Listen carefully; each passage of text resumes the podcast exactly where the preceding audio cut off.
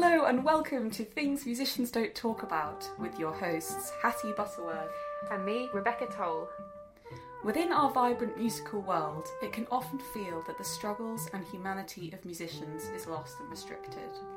Having both suffered in silence with mental, physical, and emotional issues, we are now looking for a way to voice musicians' stories, discuss them further, and to connect with the many others who suffer like we have. No topic will be out of bounds as we are committed to raising awareness for all varieties of struggle. So join me, Hattie, and guests as we attempt to bring an end to stigma by uncovering the things musicians don't talk about.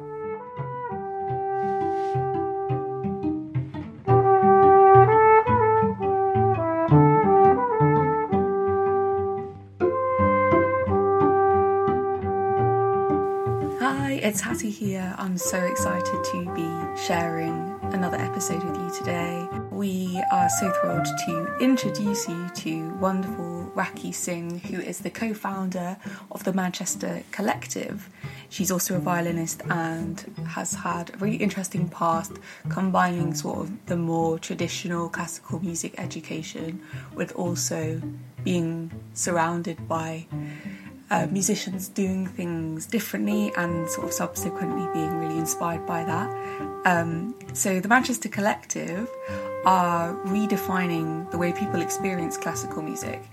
Um, they are a new music group and they're known for sort of experimental programming, daring collaborations, they now play in concert halls, warehouses, factory spaces, and have played all the way across Europe and the UK, um, combining, you know, contemporary music as well as the more traditional classical kind of masterpieces that we know really well. And they aim to bring this to a completely new audience of people who just love music in general. So we chatted to Rakhi shortly before the Manchester Collective go on their Oracle tour. They are in sort of in the middle of their tour at the moment. I just thought I'd say quickly that they are in Nottingham on the 7th of April and Leeds on the 8th of April this week, later this week. I realise that's probably a bit late, um, but just in case you are near any of those places. Then after that, they are off to Manchester to the Bridgewater Hall, then to York, Bristol, and finally finishing in London on the 24th of April. So those final four are towards the end of April. The Oracle tour is all about. I mean, we talked to Rakhi more about it, but it's basically a collaboration with the incredible cellist, singer, composer Abel Selaocoe, and it's all about connecting to ancestors, connecting to the past. Uh, it brings together the music of Abel's homeland with contemporary classical music and also music that we all may know or more um, traditional music. So, anyway, Rakhi was just wonderful to speak to, had a really big impact on both of us, and it felt like a bit of a breakthrough for me actually in kind of just redefining what chamber music means. Because I think I've I've often thought it had to be very um, traditional and static in the way that it was performed, but actually listening to Rakhi, it's like actually, yeah, I, part of me can be in chamber music as well, and also in the music that I choose to listen to. So I feel like both as an appreciator and a performer, this conversation had a huge impact on me, and I cannot thank Rakhi enough for, yeah, being such a wonderful, wonderful force um, within our world, and thank you for letting me speak to you. Well, Rakhi, thank you so much for having us today. It's just awesome to be with you in person and to talk more about your life and about the work you do with the Manchester Collective. So, thank you so much. Pleasure. We spoke a bit before we started about, you know, just coming back from Newcastle, doing your, what was it called, Deep Night Track event. Yeah, it was part of the After Dark festival that Radio 3 put on up there. Yeah, you catching me on on the Monday after the crazy Saturday night and Sunday yeah, it was an interesting experience. You know, I mean, you can't really predict what it's going to be like. You can prepare yourself. Like we, were just talking, I was trying to make sure I was sort of. I'd actually did bits of meditation, and I made sure I had good food and kind of anticipated what might happen in my body. But then it's just like, well, what the hell? And also, I suppose I was thinking. Um, you know, if I make some mistakes or something, I've got an excuse because it's Yeah. four thirty in the That's so morning. true. Do you know what I mean? So it's like just be kind to, to yourself and give it the best shot. I guess like I've in the past found it very easy to become obsessed with like the pre-concert routine for a, Yeah. a normal concert, like, and you, you have your timings throughout the day. But I can imagine that a concert at like what what even time was it? Um, well, I played in the seven thirty concert Yeah. to seven thirty to eight thirty. Then I had a rehearsal at eleven thirty p.m. We did our first piece at 1.30, the next piece at about two fifteen, the next piece at about three fifteen, Verklärte Nacht at about four thirty, and then finish off with Dowland at about quarter past five. So it was, Wow. you know, we'd go on stage and then we'd, we'd come off and have a little breather. But those were the moments where it's like you have to keep yourself up. If I lay down, probably that'd be game over. So I would just like, you know, sat up, stood up, walked around, and yeah. How many of you were there doing the, the sort of event, like the Manchester Collective part of it? It was a range of um, quartet, quintet, and sextet. So there were six in total. Yeah. Nice, wow. Enough people to keep an eye on in case someone falls asleep. Oh well, I I kind of I lost. Um, I gave up on that quite quickly. like, people going off, they can do their thing as they're long as they come back and be in the right place at the right time. That's fine with. Wow. Well, it'd be really cool to hear maybe if people don't know who you are, maybe it's a little bit of your background, like as a as a violinist, maybe a bit of your education or just where you come from in general and Sure. and that sort of side of things. Okay. Um, well, right now I am a violinist and I'm sort of starting to do bits of composing and making music. I am music director of Manchester Collective, which is a group that I co-founded with my sister and actually with Adam Szabo um, about six years ago now. So that's sort of my main thing, and I freelance a bit around that. Growing up, I started violin at an early age because my mother taught violin. Then I went to Chetham's at about the age nine, nine or ten. So I had quite an intensive music education, music school, and then music college. And then went into a string quartet. So I've basically done chamber music since the age of 14 when I was at school. Um, so that's always been a huge part of my life. And I've had some orchestral jobs around that, but chamber music was always like the main thing. So then when I stopped doing string quartet, um, then there was a sort of a hole in my creative life, I suppose. And so that's few years later, I met Adam and it sort of all kind of started from there, really. Wow. So you would say that your musical education was fairly traditional, I guess, if you went to Yes, yeah, yeah. I mean, so my mother is from Manchester. My father's Indian. So at home, when I was young, you know, we there's Indian food, there's Indian music in the kitchen whilst my dad was cooking and stuff. So I've always had a sense that there's more out there, I suppose. And then during my college years, I always enjoyed doing the contemporary ensemble stuff, but I also enjoyed doing period instrument. I did a project with Baroque violin. I always did the contemporary group. So I think I've always been a curious musician, even though I was been um, had quite a narrow path. I was kind of always had my antennae out. Um, so I guess I'm just continuously ex- trying to explore other hmm. parts of music that I love and yeah, it can be quite hard when you've been put into a box. It's you know to have the bravery to step outside that is quite daunting sometimes. But Completely. I think that's what I kind of wrestle with all all the time. Really, is like how far do I brave stepping out of the box? Yeah, particularly, I feel like my teachers' voices were the main voices in my hmm. musical mindset when I was growing up. I guess even now sometimes.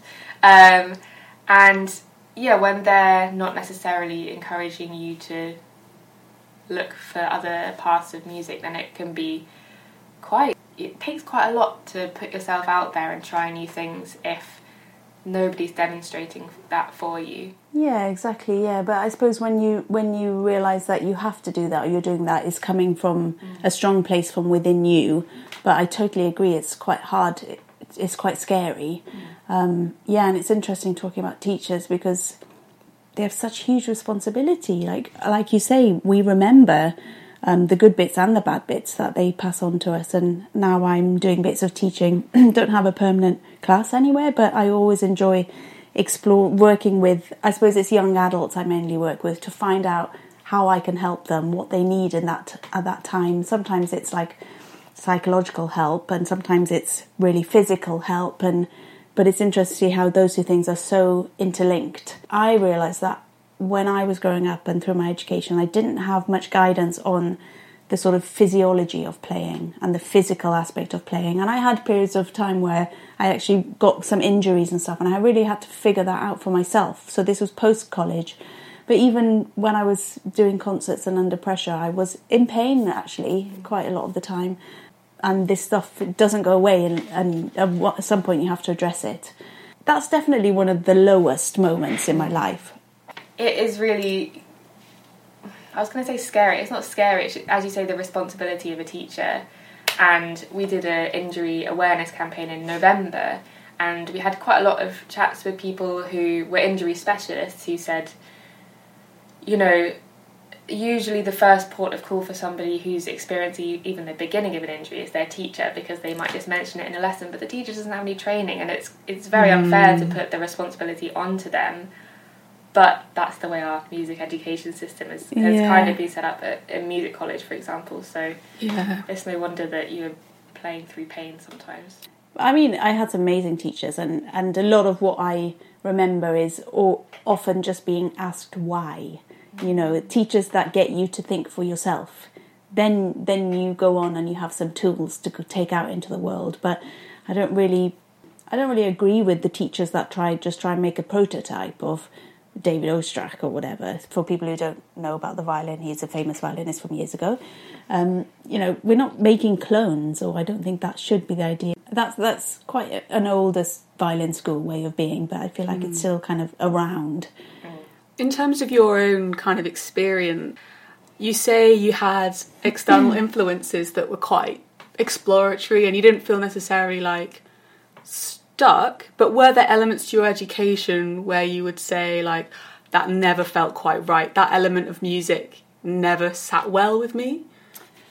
Um, yeah, I guess I feel a lack of exploration. Mm. Like, I was never really encouraged to play for myself or in you know to to write or i think you know if we all, all of us who pick up an instrument we love sound in some shape or form, and we should be encouraged to just sometimes just play whatever the hell we want because that's developing our own voice. Um, so I feel like a complete baby to that now, but I'm I'm trying to nurture that in some shape or form. Um, and I guess I'm I'm glad I've learned so much about the language of music because that helps me now interpret scores and helps me put as much of myself into whatever scores I'm doing. So it's a bit like being an actor, you know, lots of people do Shakespeare, but you'll really remember Simon Russell Beale Shakespeare or whatever. Um, so when people put their own spirit into that literature, then I think it has a power. But also, there's a, ton of music in the world that's made just by people playing themselves. So that's also an avenue that somehow we've forgotten about because we've been playing other people's mm. music all the time. Yeah, I often I often feel like I hit a place in my cello playing where I'd feel a bit depressed that I was never like I enjoyed playing, but there always felt like there was a slight lack of like, oh my god, everything I play is written by someone else. And when you kind of feel like in music college, you can quite often feel quite numb to interpretation. You're like, oh my god, like I feel like I'm playing the same thing over and over again. I don't really feel like I'm in it. The way that your teacher yeah, yeah, exactly. And it's like, oh my god, like I'm not creating anything. And then that's when I kind of went, I can't compose, so poetry is going to be my thing. You know, oh, like making sound in that way yeah. felt more natural for me. But it, well, what's interesting yeah. is like, where did you get the idea that you can't compose? Like yeah. a three-year-old can compose. Do you know? I mean? We we can compose, but I get in some ways we learn so much about you know, Western classical music is very cerebral in, mm. in a lot of ways, and and you know, just because I can't compose like Stravinsky doesn't mean I can't compose. Mm. you know? I think as a trumpet player, there's um, there's always this thing of like you know, there's a very like solid line between classical trumpet players and jazz trumpet players, and it's mm. um, any kind of improvisation or like self composition kind of stuff always felt like I couldn't possibly do that because I haven't had any training in it, or like I'll be instantly compared to jazz improvisers. Yeah. Um, Put in that box kind of thing. yeah, and it, it is funny because obviously there's there are more genres than just classical and jazz, so it's like, well, what happens in the middle of that? Um, but I wonder where where did you get your courage to try new things and put them out there? Well, actually, some of my friends um, are amazing musicians, and um, so like at, at school, I I was, um, and they're good friends now. Olivia Chaney is a very close friend of mine. She's a singer songwriter, but she studied classical piano and singing at school. We were at school together. She then went to the academy, did a jazz degree, and then we lived together after that. And she was learning about British folk. So I was sort of um, observing, witnessing her exploration of this. Um, so you know, sometimes in the morning she'd go downstairs and play some Goldberg variations, and then start like learning some English folk or learning, teaching herself how to play the guitar. So it's kind of around it. Um, and it's, she's a kind of constant inspiration, really. If you don't know her stuff, check it out, and you'll be in floods of tears within like five seconds. She's amazing.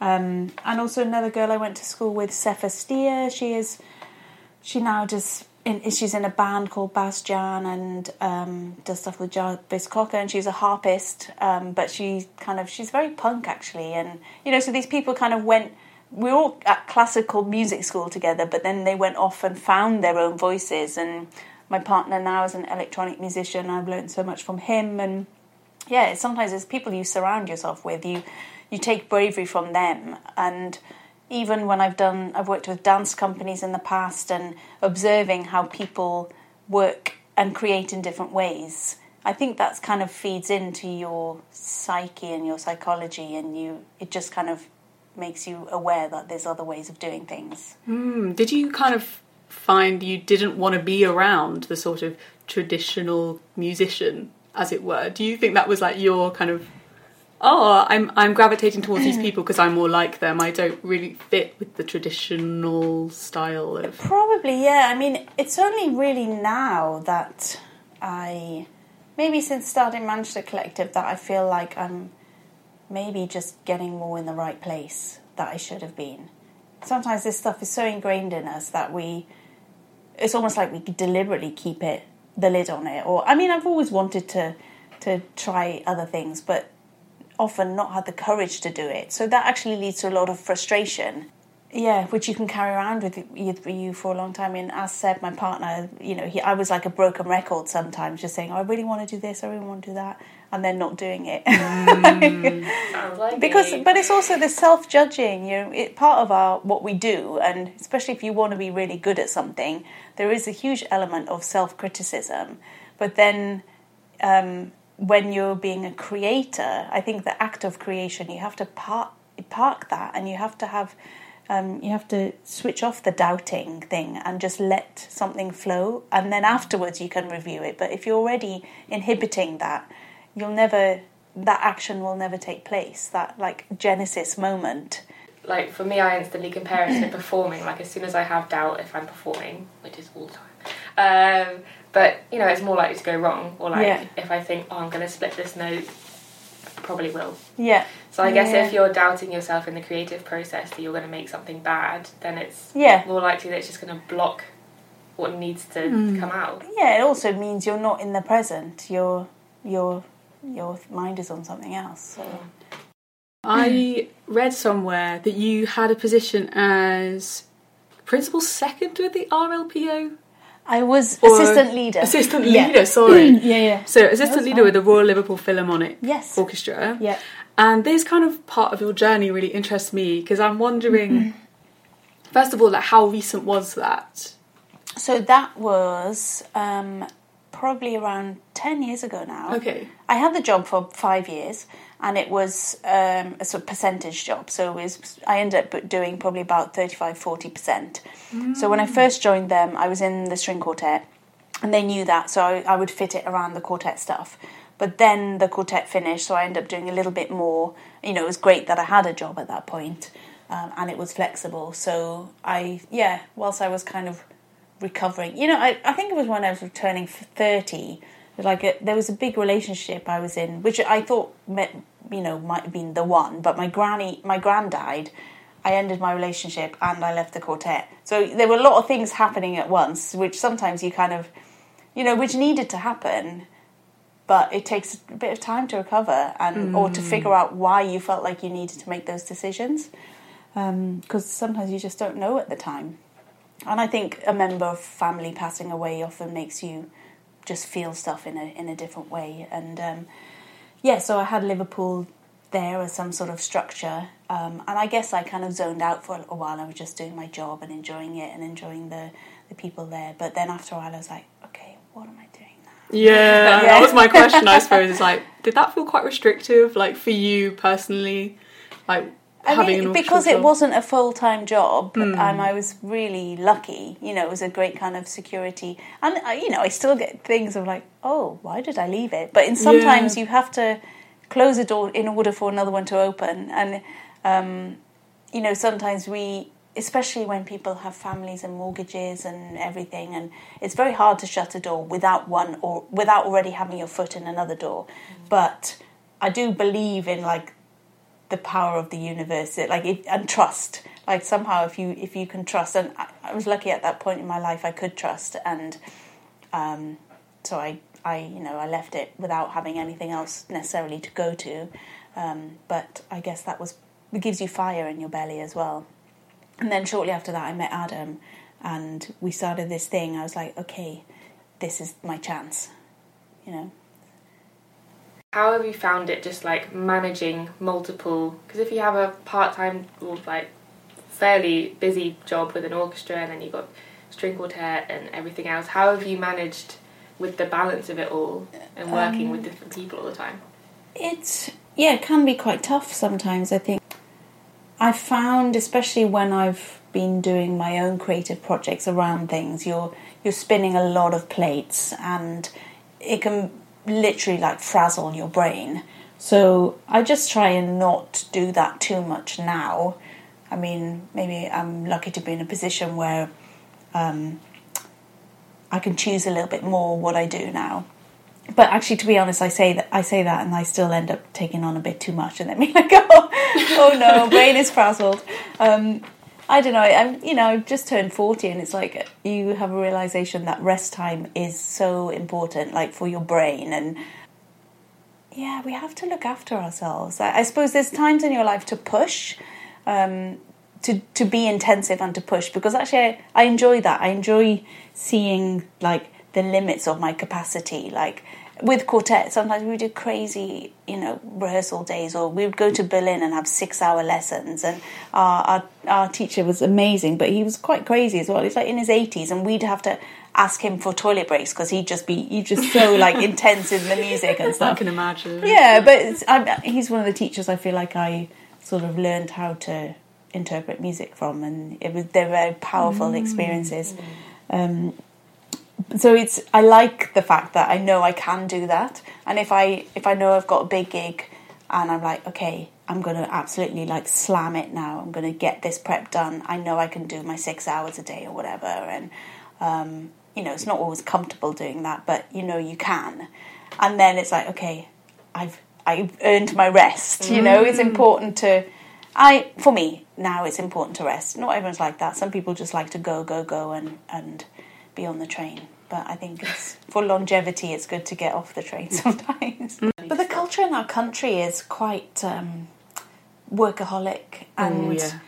I don't think it's healthy ultimately because I don't actually. This does apply to a lot of my thoughts on education and stuff. Like, if we don't take time to think and feel deeply, then everything we're doing is surface and has an element of like frantic about it. And um, I, I, pres- I mean, I think you guys wanted to talk about education at some times, but I feel like there's a lack of deep learning.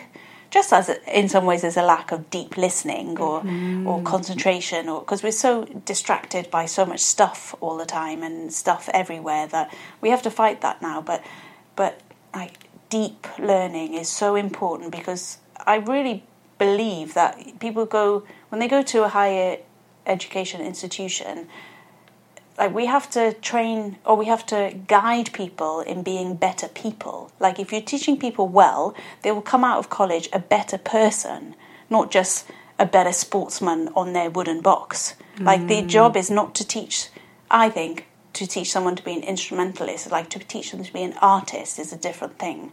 And you have to teach people responsibility for themselves. You have to help them find their own voice.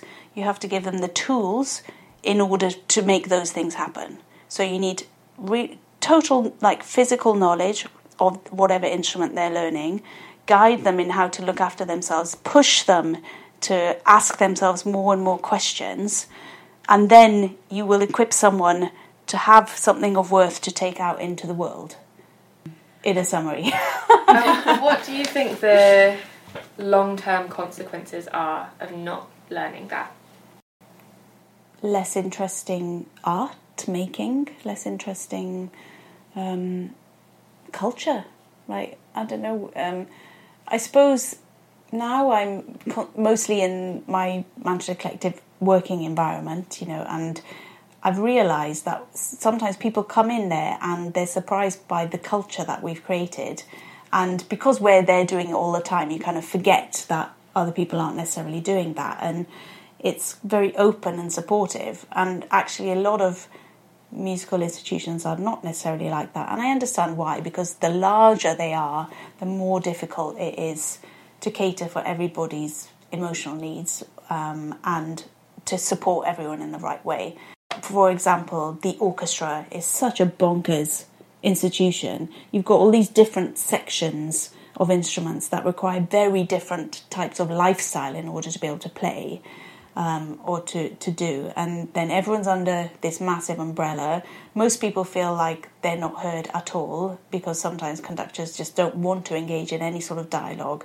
So you've got this one person standing at the front who most people feel like they're not listened to by this person. It's just like very unhealthy environment in a lot of cases. Not always by any means, but you know, they can be interesting social experiments. Oh, yes. Yeah, I also feel like people aren't just feeling like they're not heard, they feel actively worried or scared. yes, I was thinking that. Yeah. Um, and yeah, I wonder whether, in, in terms of education, like I certainly felt in my music college years that um, there was just so much going on, like so many orchestral projects, so many lessons, so many exams, that I didn't have the space to ask those questions. But I also didn't feel like I could ask for that to be changed, or like I I didn't, didn't want to make the space either because it yeah, well, I, I wasn't. the s- couldn't. yeah. And I didn't feel like my suggestions on that would be welcome. And again, I Yeah. understand that it's a big institution and they can't cater to everybody. But yeah, I don't really know Well, trying I to think. I mean, they're under a lot of pressure. Yeah. Um, but, like, ultimately, you either have to have the balls to change something or nothing's going to change. So I'm not saying that to you. I mean, it's the Okay. people who are organising the, doing the curriculum. I mean, also, like, what, how, I find it absolutely bonkers that we still have to play Mozart concertos for orchestral auditions or even like technical exams it's great to play your thirds and stuff but i rarely have to play thirds now. I mean i'm you know it's good that i can and i learn how to but i think you can still learn how to play thirds probably in a more interesting yeah. context than you know for my 20 years of musical education i only played three scales major minor and harmonic minor. Mm. Like how many different scales and modes are there in the world you know Such like if you think about what the jazzers do all the modes they learn all the rhythmic stuff they learn basically learning about harmony learning about rhythm and doing chamber music that's probably all you need to do and you've got all of the skills you ever need to go into it. I did yeah i went straight into a position job because i know how to play in tune and with and with awareness and with good rhythm and mm. and with musicality. Mm. Like you're not going to learn that just sitting in orchestra all the time. You have to hmm. just strip things away, give people all the tools they need, and then they can go into any context. Whereas if you're just putting people into a, an orchestra, which you've got far more time than you would when you go out to the real world anyways. If people don't turn up to the first rehearsal knowing their parts, stop the rehearsal, tell people to go and come back when they've learnt their notes because that's what that's what happens. And so if you, it's like instill the right habits from the off. Um, in, with everything, it's like we have to we have to be it. It's all very good, well talking about it, but we have to a decide what what you want to be like what's your level of integrity and excellence and be it and if if the someone's not giving you the answers get answers from somewhere else get answers from other people and we're not alone no one's alone in this no one's perfect and we can all help each other in any shape or form. I love it when i you know such amazing musicians come into a collective like lots of people who lead other orchestras um, and or ensembles or whatever and it's great. I can ask them oh how do you do this? Like i'm having trouble with this or whatever or i see what they're doing with their bow arm i'm like oh that's nice i'll copy that you know? We it's much no, more creative. Yeah, yeah, yeah. We don't have to be perfect mm. yeah i guess it comes back to your comment about we don't need to create clones yeah. of people and actually like being able to collaborate with people even just in terms of like oh, I yeah, I see what you're doing with. I literally have no idea about string instruments, yeah. but I'll see. I, li- I like what you're doing with your bow there. Um, so yeah, maybe I'll try like. How do you do that? Or, yeah, yeah, and asking, and I think it's um, in music education from right from the beginning to the well, there is no end, but all the way through. Uh, it's about creating a safe space to ask these things. Whereas I'm not sure that I ever felt like music college was a safe space to try things, mm. or like musical education, more in general. Mm. Yeah, yeah, yeah. No, it's it's.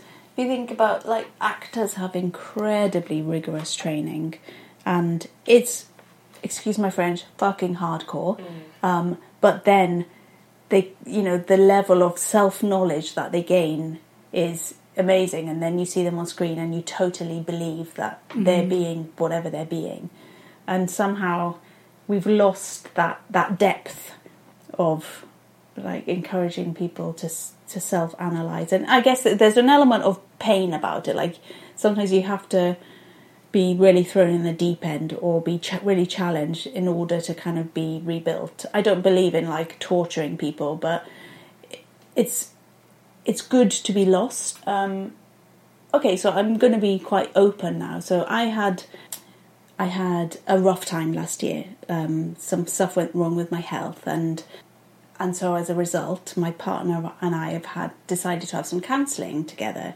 to try and figure out a way way forward. Not because there's conflict between us, but just to like help guide us going forward. We had a session this morning, and and it's uh, it's really interesting because I, I, I came out and it's it's been amazing for us. And I've I said to him like, God, the session's like it's amazing because I feel quite lost in some of them sometimes. Like this this guy is helping me figure out my patterns of thinking and actually challenging me to think and react and be in a different way. And we were just discussing about this thing of like it's good to be lost. You know, it's good to be lost myself. You know, in the, I'm in a very supportive relationship and supportive uh, position, um, and yeah, I think that's the thing. It's like encouraging people to be lost because then mm. you find hmm. something new. It, and obviously, it has to be done in a safe environment. The more I do of this, the more I realize how valuable it is because people feel safe and seen and encouraged and and ultimately it's only making music. It's not life or death.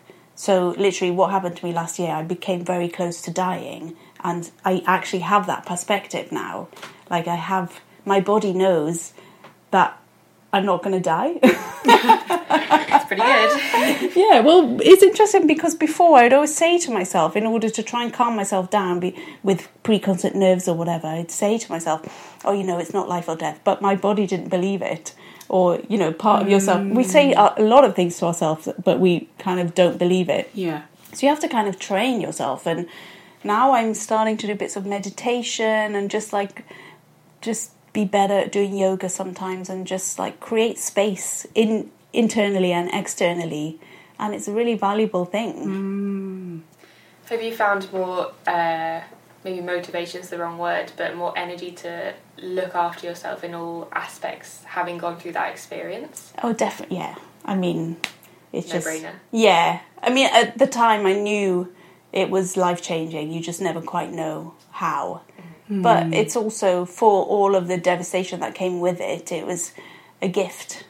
You know, a lot of people don't have the chance to have another chance, basically. So yeah. And then a few months later, we did our prom, and I was like, oh my god, because I didn't know if physically I'd be able to do it. So um, um, but yeah, then it was I was it was interesting because I was wondering would I feel nervous for it because it's our first prom and it's in the Albert Hall and blah blah. I played in the Albert Hall before, but with other orchestras and you know amazing experiences doing that. Um, and I walked out in rehearsal I was like, oh, it's not as big as I remember it being. and then, but with this stuff, you never know how you're going to feel. And actually, I just didn't feel as nervous as I thought I would because it's like, okay, we can do this job. A lot of, yeah, somehow it's like having a deep belief and, yeah. I really, I really love what you say about like leaning into and not being scared about being lost. Yeah. Because I think that's something that, in some ways, I think having a more secular culture can be more freeing for a lot of people. But actually, there could be an argument to say, oh, we have lost this this sense of the world religions that all basically say suffering, failure, loss is like mm. kind of the crux of like love and success and like fulfillment. Yeah. And I think it's really interesting how like a lot of people come out of very very lost situations to find something incredibly like life giving. Mm, like I certainly feel that with my mental illness. Like I talk about it all the time, but Yeah, you won't shut up about oh, I'm shut up about it. Everyone knows I'm depressed. Okay, you get it, honey. it. It's all about the people you surround yourself with. but in all seriousness, like as you say, that was only after I'd been through that that I had perspective on like Yeah. what do I really want to do now? Mm. Like, I don't, you know, I'm well now, and that means something different to what it used to mean. Yeah, So, like, yeah, what? yeah. Where do I want to We're go? surrounded by like just so much advertising and so much like fake life. That isn't you know animals are not going around like being happy or sad. I mean maybe they are My actually. cats are yeah, definitely. yeah, yeah, yeah, yeah. they But let me know. yeah, that's true. But uh, yeah, I retract that actually. But I think they do. But I suppose maybe they're not sitting around thinking, "Oh, I'm happy now." Yeah. Yeah. or like expecting mm, themselves to be happy all the time. And we Yeah. don't have to be happy all the time. Yet so much around us is telling us that we do. It's completely Hmm. unnatural. Yeah, like you say, it's like the. I, I mean, I feel like I, you know, you learn this in many different things. It's all about cycles. Like the world exists on cycles. I remember even when I was younger in chets and practicing, and I might have like a really good day of practice. I was really focused. The next day be okay, and then the third day be really pants. Yeah. I'm just like, why? But I'm trying. It's just like, but that was always a cycle. It's like, oh, it's okay. That will just happen, and then it'll pass, and then maybe tomorrow will be good. Maybe tomorrow won't be good, but it will be good again. And it's like, it's okay. Yeah. But also, like, if we fill our time too much, there's no, we don't even leave time for cycles, and we freak out when something's bad because it should be good all the time. Going back to Manchester Collective, Hmm. um, in I can't remember which interview it was. You talked a lot about how everything is just so based on your values and your artistic kind of authenticity. Do does has that helped? Because sometimes I've revisited artistic endeavours that I've started and may, that I've maybe not been so true to my values, and then like if because we all change as people over time, mm-hmm. I found it very difficult to reconnect with projects that I started long ago. But with Manchester Collective, because it's always been about your values, has it been easy or more simple to just keep going with it? Um, I would say the values are there. It's like the in ethos to refer back to. So everything has to pa- like pass those goals or something. So and they they're not specific. I mean, they're things that um, so they kind of it's like umbrella things. So being playing stuff you want to play, like actually makes you realize that up until this point I wasn't doing that which is quite mad, really. Um, I guess part of it is doing doing it as well as you possibly can. So that's a, a commitment to yourself for yeah integrity of output. Um, another one is like um you know don't restrict where you play it because if you're really believing in it, then you should be able to take it anywhere. And um, don't restrict who you play it to. Like don't already we make so many judgments about the audience who we don't even know. Like we we're already judging what we think their reaction is going to be and what they're going to say about what piece is or how they're going to feel. We don't know them at all, so let them like be themselves and let them show you if they like it or dislike it or whatever. Don't like preempt that. That's really true. I wonder whether because we're always trying to in, invite new audience members without really trying to get to know the original audience people. audience Yeah, I suppose what I meant is um, we we never did stuff just to please the audience. So it's like we're going to program whatever we want, and people will either trust us or they won't. But the ones that do and come along will be like, you know, trusting. So it's gaining people's trust by being your most authentic self, which is exactly what bands do. You know, I think as humans we have we have very like deep senses and we can tell when something or we react or we resonate with things when they're really like genuine and Yeah. original. And there's something about the strength of just something being genuine um, and that doesn't mean you have to like it or not. Like actually you know i was at something the other day and there were two really interesting and strong acts after me. And one of them i much preferred to the other but i really appreciated that it was it was so genuine what mm. they were both doing. They were both really powerful experiences. Mm. And then you know we don't no one has to like everything. Yeah. that'd be a really boring world. I think that's what strikes me about the collective, the Manchester Collective as, as a project. It's like I've never seen something that looks so authentic.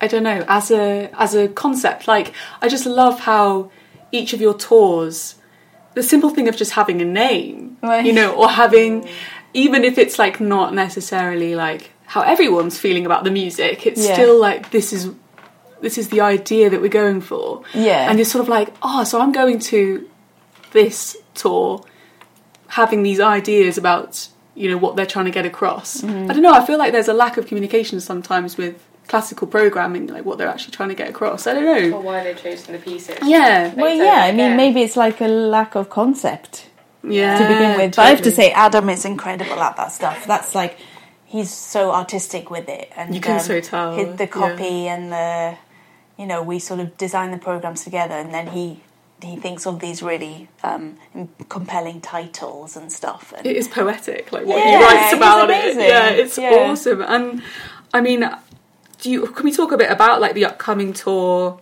the Oracle? yeah, um, which is you know the ensembles like a big part of it is this on this partnership that you have with Abel Selaocoe. yes, It's just amazing, like, and it kind of reminds me, I don't know, it leads back to this idea of like a daring collaboration that is something that you kind of aim for with the collective. Like, can you tell us about the Oracle tour, about like what you've done with Abel and why that collaboration is like so important to you? yeah. I mean, Abel's a powerful spirit to be around, isn't he? You probably oh, witnessed Love him. He's so amazing. much. Yeah, and actually, he he was at the Royal Northern with Adam and my sister, and so he's sort of we've known him for many years, and so it was great to do a project, put the Sirocco project together with him, um, and I think that was like the ignition for lots of things, um, both for our relationship and for his career going forwards as well, and. Um, yeah, so this is sort of our second exploration into working with him. And I think it's, you know, we didn't want to just repeat Sirocco. So the idea was like, okay, okay what, what, where are we going now? And Abel really wanted to explore this idea of like your ancestors and um, his land. You know, he's not from here, he's from South Africa and he's from a really different culture. So whilst Sirocco, we were sort of started that journey. I think this will be a deeper exploration into that. Um, but of course, marrying it with stuff from our culture over here. But we're, I think there's more kind of contemporary sounds in there. The idea is to look back, present, and future. So um, I think that's what his kind of his works are going to be about, and then where there's sort of Mica Levi and Oliver Leith in it as well. So we've got contemporary British artists, but we've also got like Vivaldi and Stravinsky, and so it's just weaving different threads together. You know, it's kind of um, let's see what it's like. The wording of daring collaboration, I think, is it on the website? Mm-hmm. What makes a collaboration daring to you? Hmm. Sorry. Um, I suppose um, with collaboration, you you're often doing stuff which you can feel uncomfortable because it's not natural to you.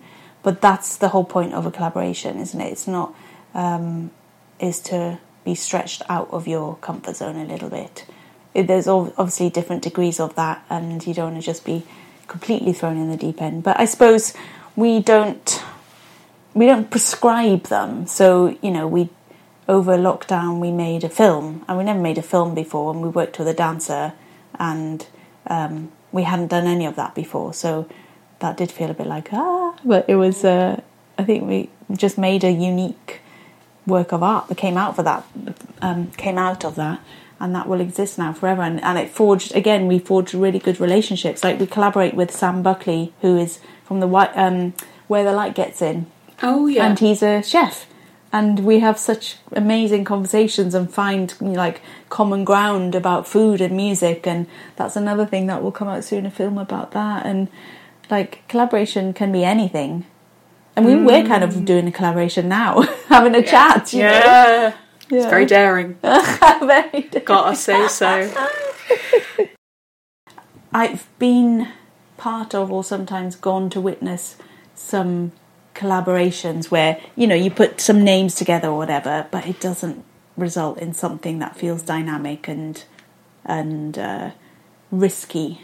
Um, Can be quite predictable. Yeah, or even like, but sometimes I've seen stuff where you've got two really interesting names, but it doesn't always result in something that's um, that that spark has been ignited or fused or something. So, but the thing is, collaborations are often run can always come with that risk. You know, you might not, it might not work, which is then also fine. But I, spe- I suppose that's where you got to be like daring and also um, try and really trust in your instinct. Yeah.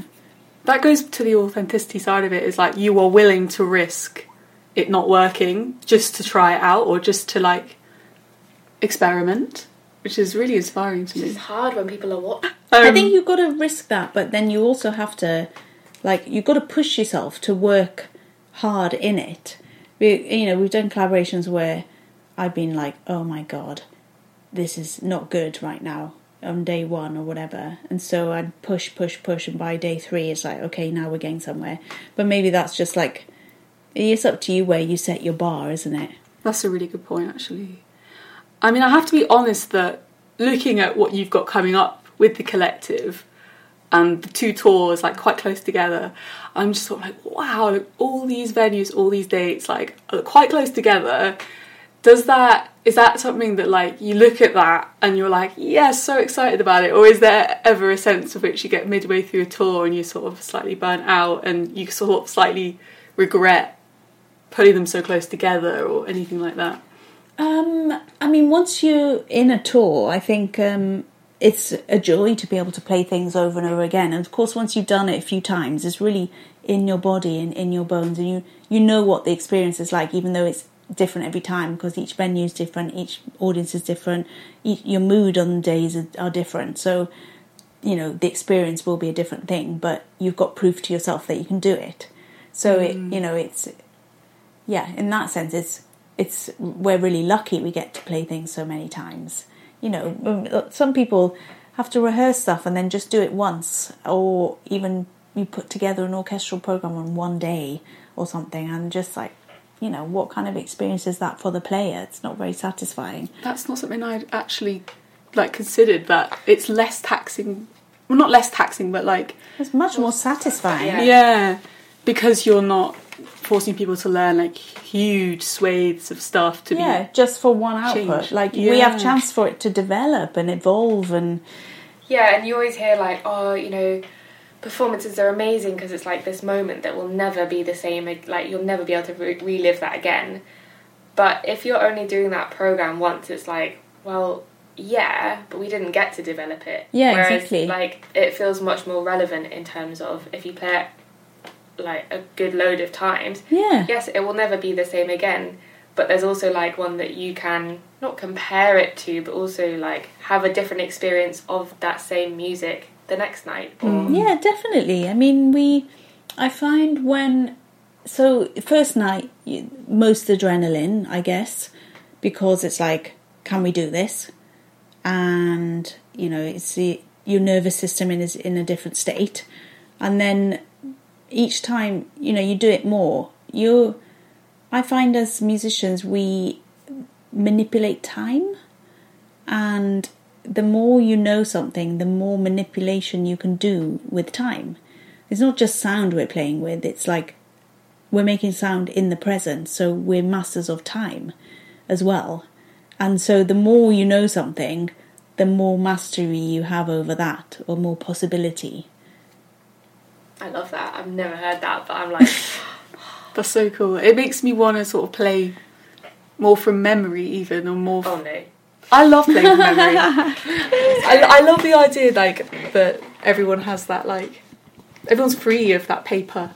But it's still written by someone else. That's where I get down not to. It's like, as much as you're playing it from memory and you're trying to express yourself, and it's like, wow, it's really coming from the soul, it's still written by someone else. But what about all those folk tunes that are learned? Yeah. You know, people learn by ear, and they learn tunes by ear. It's That's still true. Mm-hmm. written by someone else. I'm just thinking of like trumpet concerto. We won't make you play that from memory, don't worry. Yeah. Um, yeah, I, I was sort of wondering, what have you experienced to be like the biggest taboo among either your musician friends or your like generation in general? Oh, Biggest taboo. yeah, Interesting. within mostly classical musicians, I'd say. Yeah. I think there's a lot of stigma around injury, isn't there? Um, which, like, it, you can often, people kind of look down on it or something, but I think that's, we should get rid of that. Um, because actually it can happen to anyone. And like we talked about a little bit at the beginning of this, like, often it's psychological damage rather than physical or um, we all hold stuff in our body. Another thing I think is that I should be thinking about it quite a lot recently. Like, there wasn't any time during my education that, like, spirituality of playing music was talked about. Mm-hmm. And I think this again comes back to like depth of feeling and depth of thought and why and but I think sometimes gosh it's I don't quite know how to explain it. We've we've come quite far away from what music actually is and it's like communication of the human spirit ultimately. And in our western music there's quite a few sort of um it's like the hurdles have been put up. And it's not it's not bad. I think it's just it's encouraged us to forget what it is in the first place. Because actually when you go to different cultures or different scenarios where music is used to heal or for ritual or um, for enjoyment. All of those different elements that is actually more the crux of music than our scores. And how do we bring that spirit human spirit back into doesn't mean um yeah we we have to bring that back. We have to otherwise the the scores will die like yeah I think that reminds me of like even if you think about Western classical music and take that back and back and back, which I love reading about because I'm very into church music, but mm-hmm. it does come from plain chant, you Yeah. know, which is one of the most soulful things you can have, really.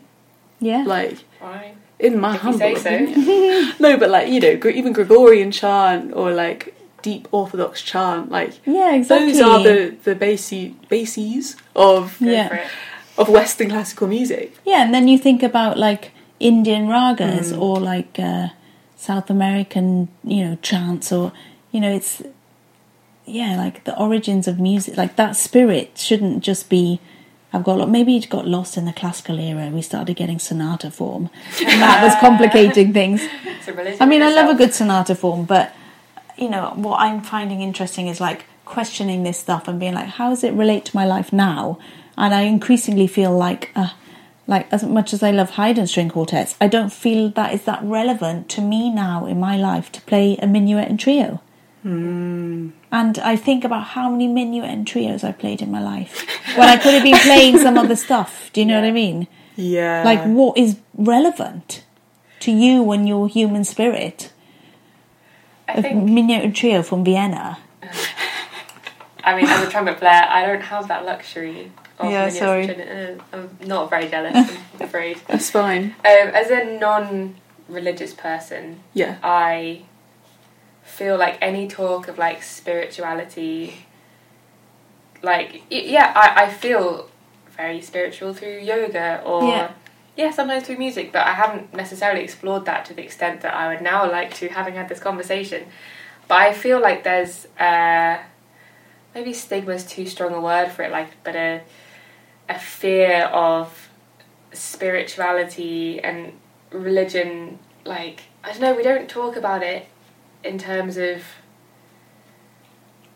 it's yeah, spirituality is quite hard to explain Yeah, Mm. yeah, isn't yeah. it? In it terms is. of because religion is easier, Mm. not completely. It's obviously very complex, but especially in an education, musical education, where I don't know, it'd be really hard to teach spirituality. But I guess in yoga and these sort of practices, it comes more naturally. So Or maybe again, it's about encouraging people to find the thing that they need for that kind of um, support for themselves.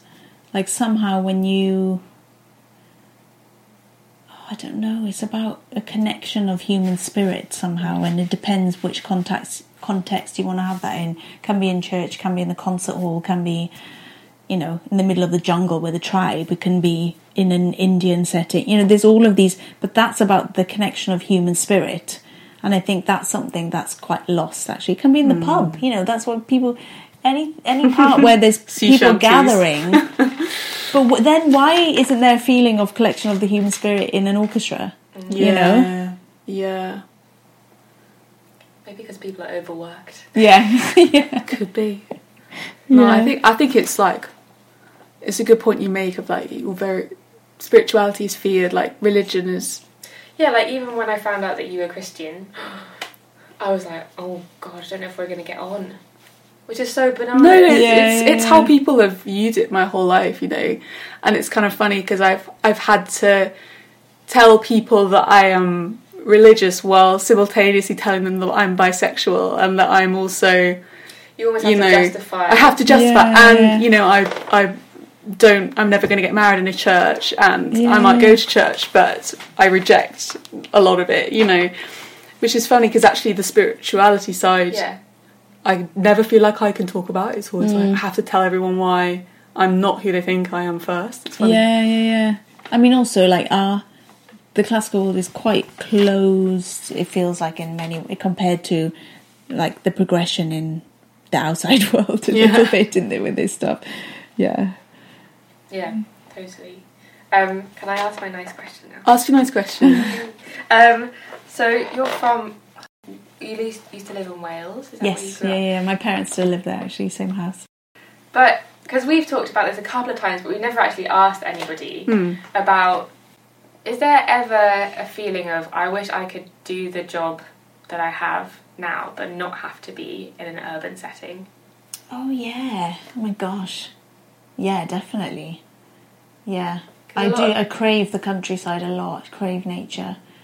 Um yeah. Let me know when you find the answer to that. Well, yeah, Constantly that's the thinking about it. No, But- but maybe it's well.